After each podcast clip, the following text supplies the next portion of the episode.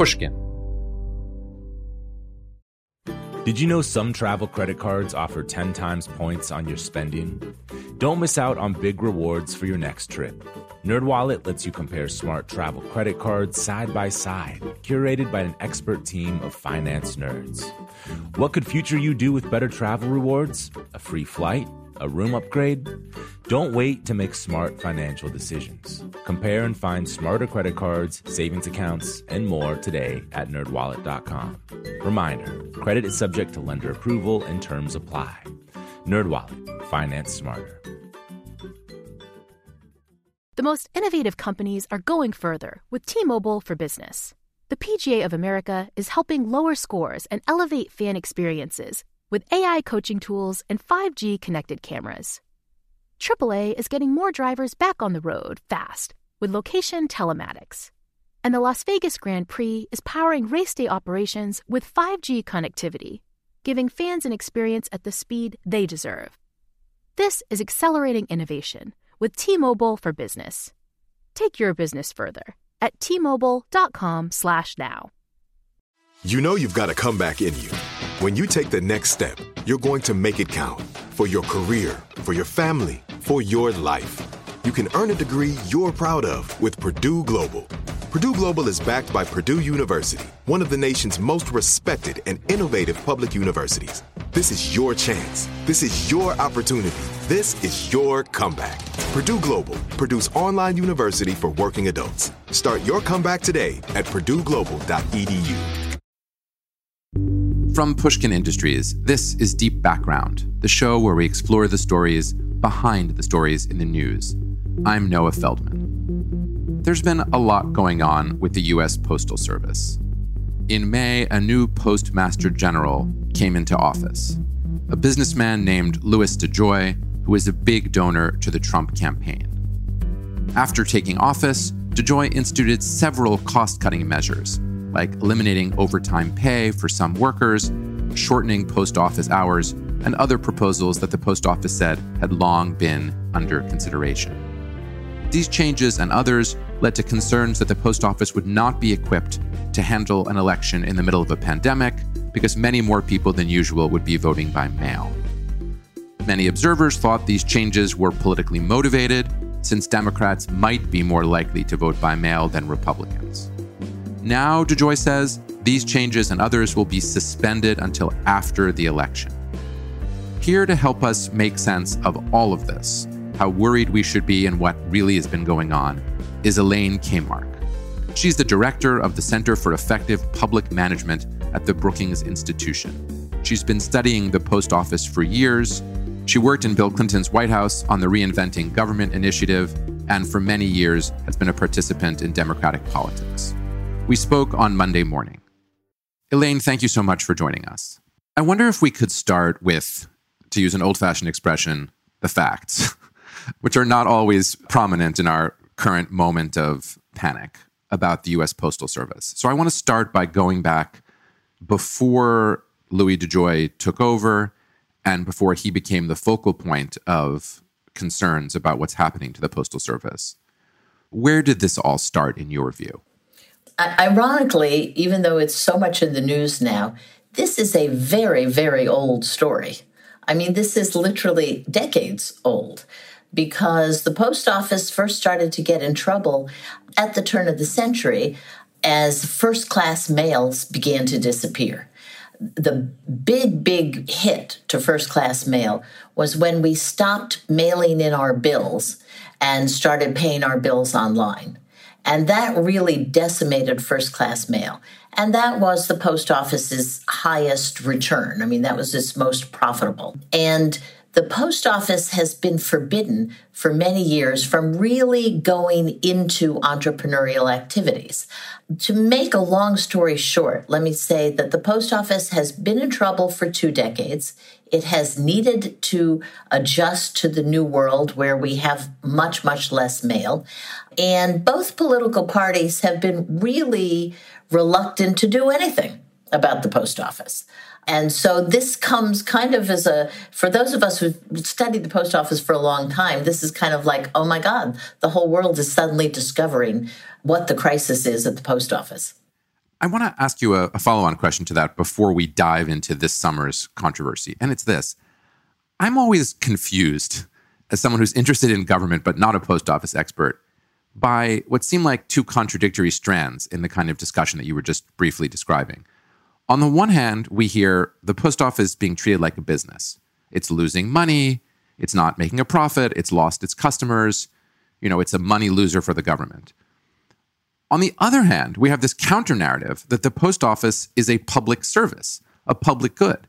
We shouldn't even be thinking about it from this perspective as a competitor or as a business because it's there to deliver the mail through, you know, wind and snow and sleet and hail and to get it to everybody, none of which is designed to make money.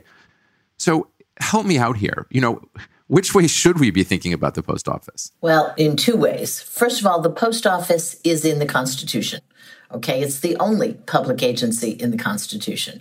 And it is very important for the purpose of binding the country together.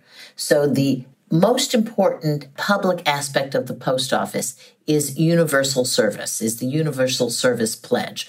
That basically, no matter how far down the road you live in rural Montana, you can get something from the post office. So that's the, the rock bottom public service. Now, the question then gets a little bit blurry when you get to the business side, right? Because the question is can the post office maintain universal public service and not lose as much money? I think they can, but there's going to have to be adjustments in service down the line. Now, the post office itself has been closing, sorting facilities. They've been changing things up. They move mailboxes all the time, by the way. Okay, so that's a little bit of a paranoia that's out there. But people have been sending in pictures of mailboxes on trucks. That happens all the time. And so there's this ongoing debate about how do you maintain universal service and not lose as much money. Nobody, I think, in the Congress or in government expects the post office to make money. But the question is, they have been losing loads and loads of money. And how can you do these two things? And it's quite difficult. But one of there are things discussed all the time. For instance, ending Saturday service. We all are used to getting mail on Saturday and just not on Sunday.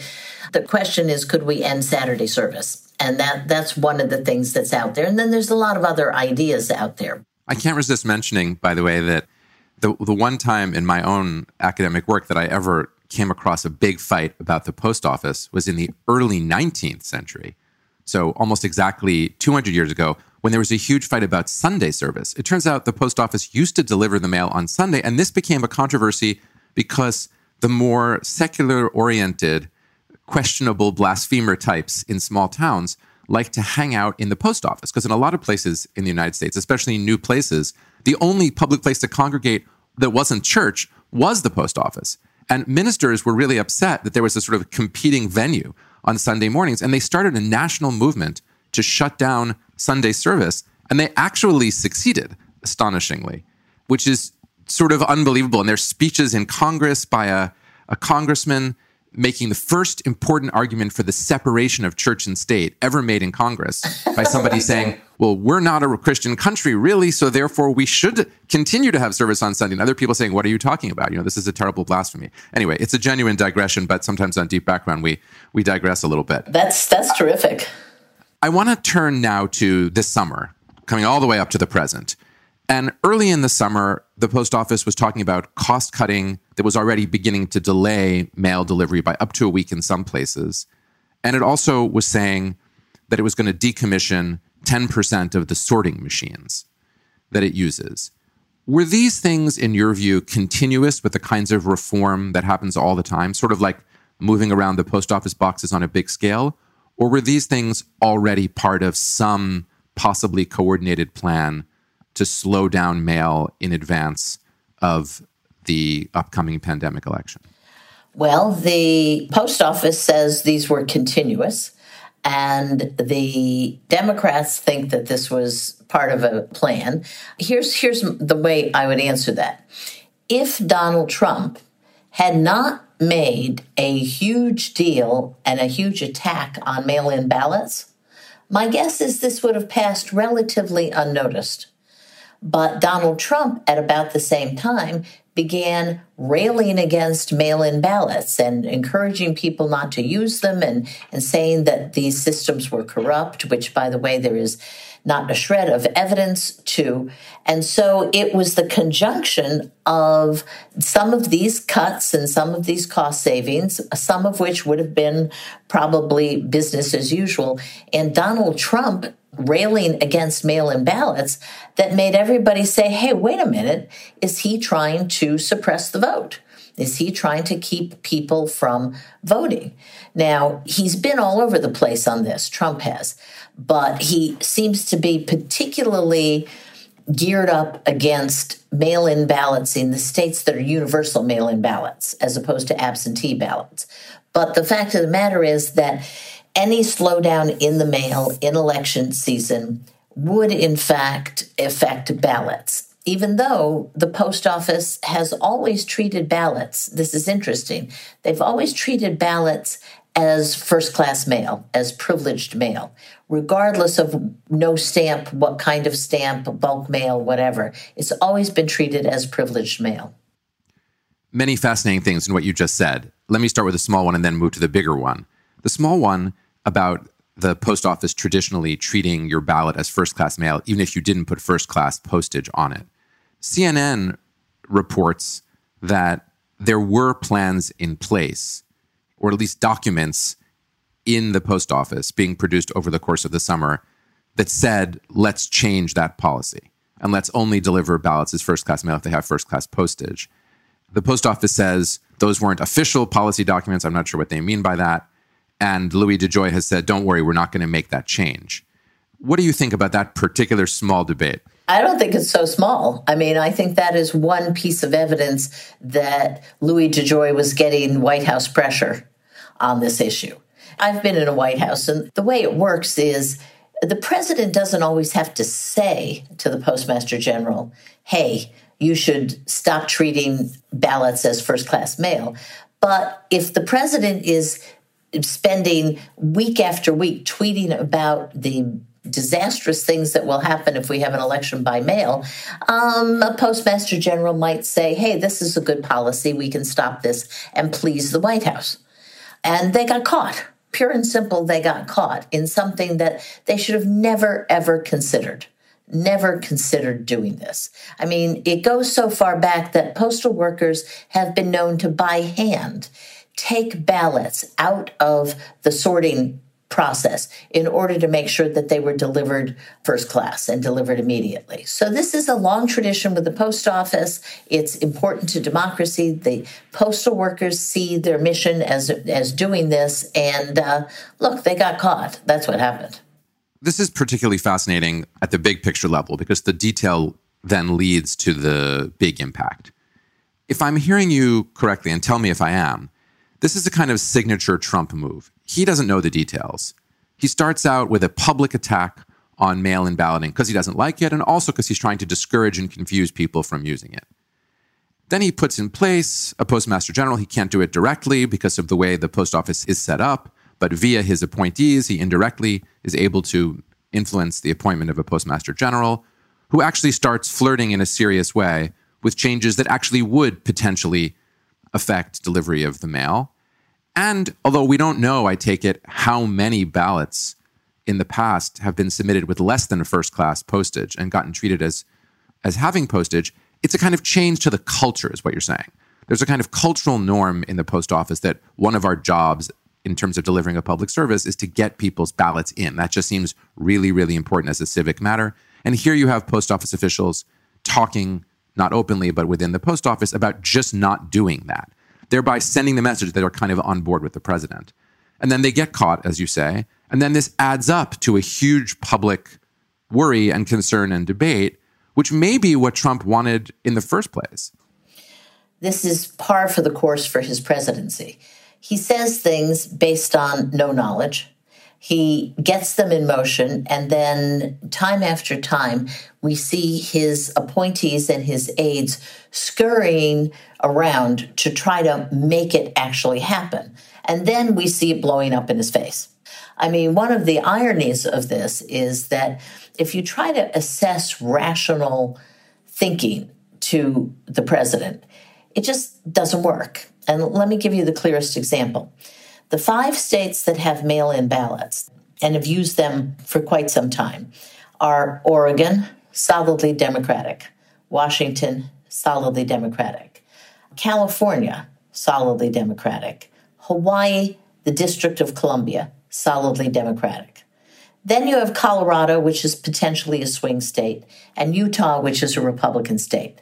Now, if Donald Trump thinks that he can argue that the election was stolen from him because without mail ballots he would have won California, that is preposterous on the face of it. And nobody's going to believe it. I mean, they'll just laugh him.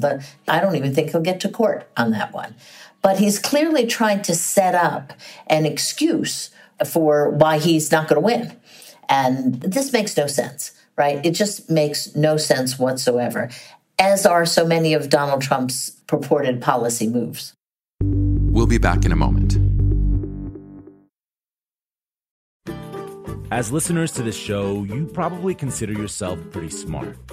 But how smart is your wallet? When you're looking to upgrade your wallet, it's time to turn to NerdWallet. Their expert team of nerds has the financial smarts to help you find the right financial products for you. Before NerdWallet, you might have paid for vacations with whatever was in your wallet, but you could have been missing out on miles you didn't even know you were leaving on the table. Now you can get a new card with more miles and more upgrades. What could future you do with more travel rewards? A hotel upgrade? Lounge access? Wherever you go next, make it happen a smarter travel card. Don't wait to make smart financial decisions. Compare and find smarter credit cards, savings accounts, and more today at nerdwallet.com. Nerdwallet. Finance smarter. As with all cards, credit is subject to lender approval and terms apply. The most innovative companies are going further with T-Mobile for Business. The PGA of America is helping lower scores and elevate fan experiences with AI coaching tools and 5G connected cameras. AAA is getting more drivers back on the road fast with location telematics. And the Las Vegas Grand Prix is powering race day operations with 5G connectivity, giving fans an experience at the speed they deserve. This is accelerating innovation with T-Mobile for Business. Take your business further at t-mobile.com/now. AI might be the most important new computer technology ever. It's storming every industry, and literally billions of dollars are being invested. So buckle up. The problem is that AI needs a lot of speed and processing power. So, how do you compete without costs spiraling out of control? It's time to upgrade to the next generation of the cloud Oracle Cloud Infrastructure, or OCI. OCI is a single platform for your infrastructure, database, application development, and AI needs.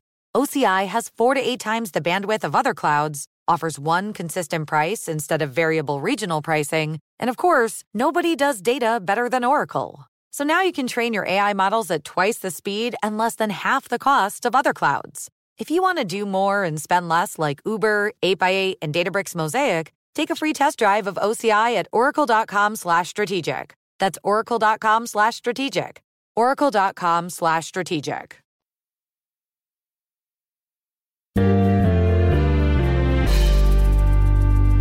One of the things that most upset me in the post office story over the summer was the report in the Washington Post that at the end of July, the general counsel and executive vice president of the post office, Thomas Marshall, sent letters to 46 states and the District of Columbia basically saying, we're not at all sure. In fact, we doubt that we can get mail in ballots to you in time for you to count them in relation to the election. Now, this was done privately. So, this we can't attribute to a Trumpian plan, or I can't attribute to a Trumpian plan to try to influence public opinion because they did it quietly.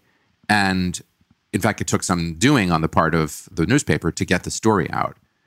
What's your interpretation of what was going on with this letter? Were they making a record in advance in case things went wrong later? What, what's your what's your read? You spent a lot of time inside of government. You know exactly about the different motivations, including the CYA motivations that are that are in play for a letter like this.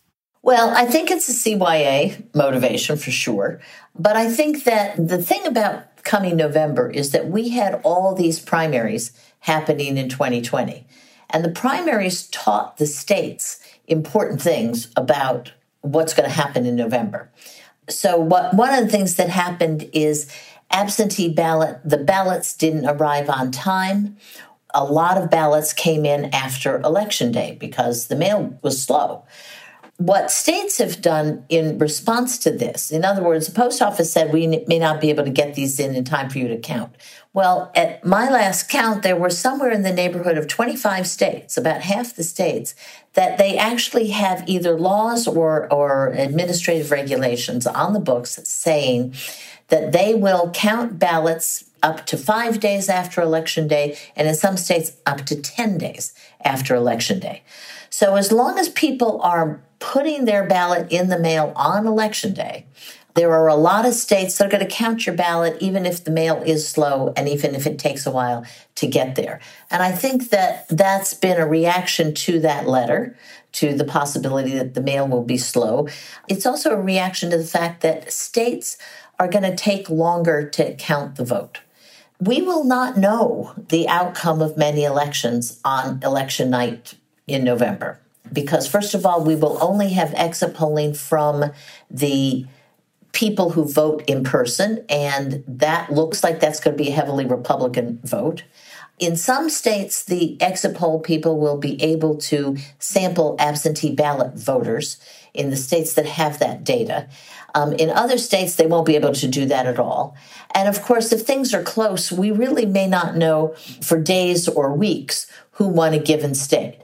Now, if it's a landslide, you know, for Biden or for Trump, then in fact they'll probably know pretty well on election night or certainly the day after. But we have to get ready for the fact that if you want an honest vote, you're going to have to wait for all the votes to be counted. And it's not just the ballots arriving late in the mail. It's also the fact that the states have never counted this many absentee ballots before. So they're having to buy new scanners, they're having to increase their staff uh, for the counting procedure, et cetera. And so election night will not be what we're used to. That brings us to what I would maybe not call the nightmare scenario, but definitely the lose a lot of sleep over it scenario. So in this scenario, there are crucial swing states where Donald Trump says late at night on election night or even the next day, look, I won those states because they've counted the ballots that they've got, they've counted the people who voted and their exit polls, and they all show me winning those states. Because, as you mentioned, Republicans seem, at least based on current polling data, more likely to be willing to brave the dangers of COVID and show up at the polls.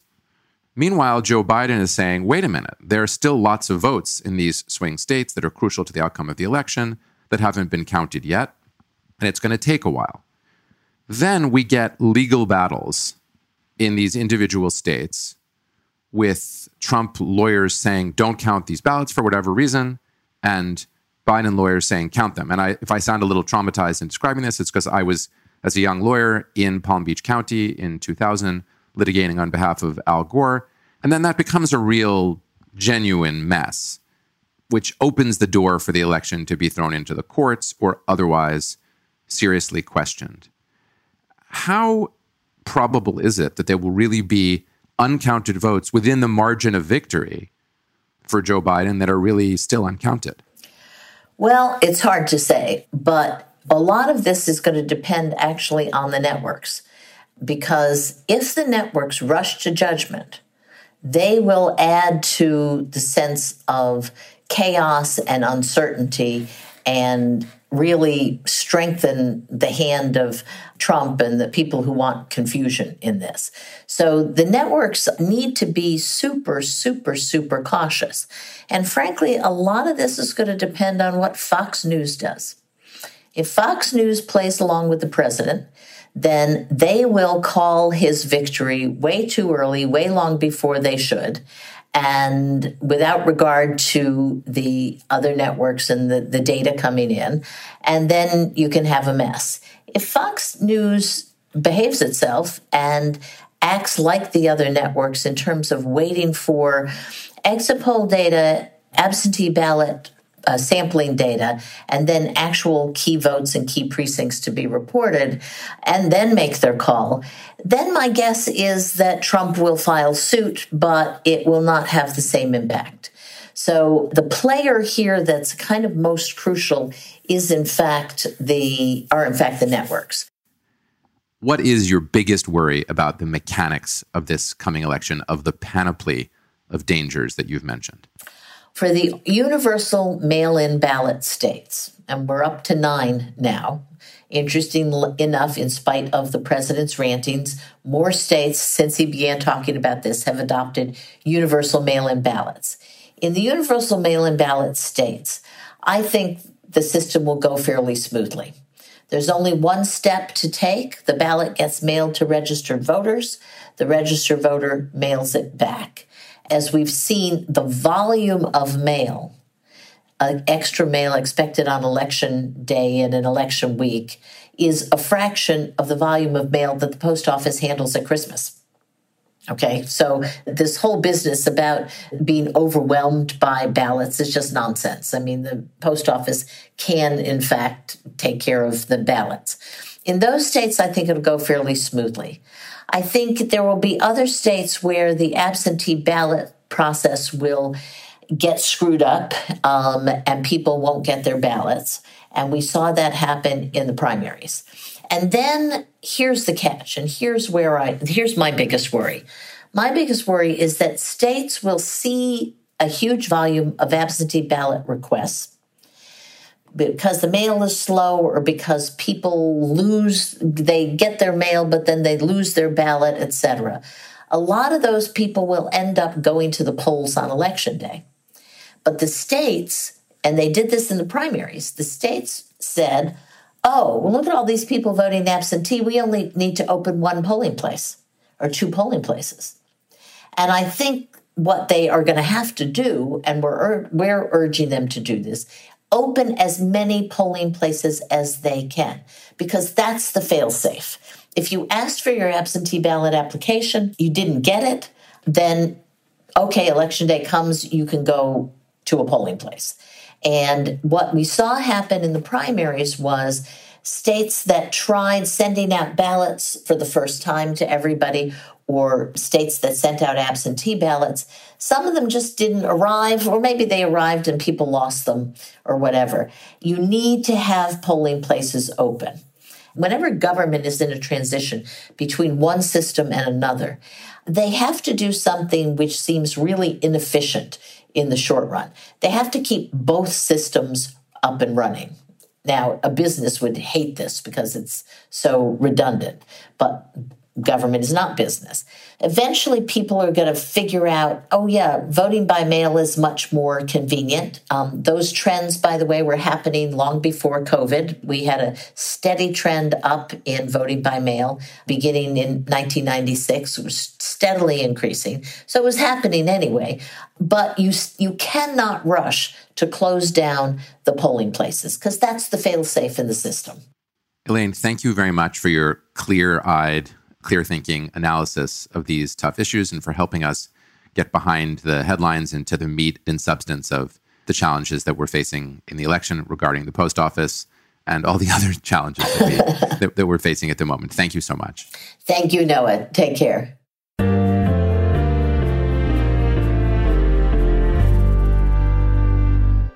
Listening to Elaine Kamarck helped me understand both how we may have gotten to the pass that we're at and also what may be about to happen on election day and the days that follow. First, there's Elaine's account, according to which potential changes in the post office that may not on their own necessarily have been nefarious were put into the public eye and received a lot of scrutiny because Donald Trump was simultaneously making arguments about the dangers and potential failures of mail in voting. Then the post office got caught, in Elaine's phrase, considering some proposals that might actually have changed the way at least some mail in ballots are sent in. The upshot was to create a degree of uncertainty around the election. Elaine believes that Trump was not being rational. I think it's at least possible that Trump was being rational in the only way he knows how. That is to say, feeling out circumstances, trying to create uncertainty, and hoping that at the margin, that would actually lead some people who are unsure about whether they should turn out to vote or not, unsure about whether to send in their ballots, to stay home or to fail to send in their ballots on election day. To my mind, that's not entirely irrational, although it certainly may be nefarious. The upshot is that this is a classic Trump strategy of trying to muddy the waters, delegitimate government, and through that delegitimation, gain some advantage in the upcoming election. What matters for election day, Elaine points out, is that we have to begin to take on board a reality that we simply may not know who's won the election when we go to bed the night of the election, or even the day after, or even for several days thereafter. If Republicans turn out to vote at the polls in larger numbers, while Democrats are disproportionately likely to mail in ballots, it may simply take a while, especially in swing states, for us to know who won the election, unless one of the two sides wins in a landslide. We need, therefore, to begin telling ourselves and telling everybody we know that this election may, in fact, not be over on that day to avoid a scenario where Donald Trump makes an effort to claim to have won the election when he has not, in fact, won it at that point in time. I left my conversation with Elaine a little less worried about whether the post office will actually deliver people's ballots. I'm modestly convinced by what she has to say that it probably will in practice, but more worried than I was before about what might happen if we get differential numbers of Republicans and Democrats actually showing up at the polls on election day as opposed to mailing in their ballots. Here at Deep Background, we'll continue to watch this issue closely, and if there are more developments on it before the election, we will come back to you with them. No matter how you cut it, voting in a pandemic is going to be a little weird. Until the next time I speak to you, be careful, be safe, and be well. Deep Background is brought to you by Pushkin Industries. Our producer is Lydia Jean Kott, with mastering by Martin Gonzalez. Our showrunner is Sophie McKibben. Our theme music is composed by Luis Guerra. Special thanks to the Pushkin Brass, Malcolm Gladwell, Jacob Weisberg, and Mia Lobel. I'm Noah Feldman. I also write a regular column for Bloomberg Opinion, which you can find at bloomberg.com/feldman. To discover Bloomberg's original slate of podcasts, go to bloomberg.com/podcasts. And one last thing. I just wrote a book called The Arab Winter: A Tragedy. I would be delighted if you checked it out. If you liked what you heard today, please write a review or tell a friend. You can always let me know what you think on Twitter. My handle is Noah R. Feldman. This is Deep Background. Open a limited time 11 month certificate at Kemba Financial Credit Union. At 5.25% APY, it's more than triple the national average, plus, it's a safe and secure way to grow your money. Visit your local branch or kemba.org slash CD for details. Offer expires May 31st, 2024. APY equals annual percentage yield. Restrictions apply. $500 minimum and $250,000 maximum deposit. Advantage status required. Comparison based on bank rate average. Federally insured by NCUA. Are you on the hunt for a new home this spring, but don't know where to start? Fisher Homes is your solution. Your new home should reflect you from the front door to the kitchen and even your outdoor space. Start your journey by selecting your ideal home site, like in a cul de sac or that's tree lined, and then choose from a variety of expertly designed floor plans. Bring it all together at our Lifestyle Design Center. Let Fisher Homes be your new home solution this spring and start making memories at FisherHomes.com. We went from normal life, healthy child to acute lymphoblastic leukemia or B cell ALL. The St. Jude team came up to get CJ via ambulance. Shortly after that, I noticed a rainbow. It meant that there was hope. We were driving into hope.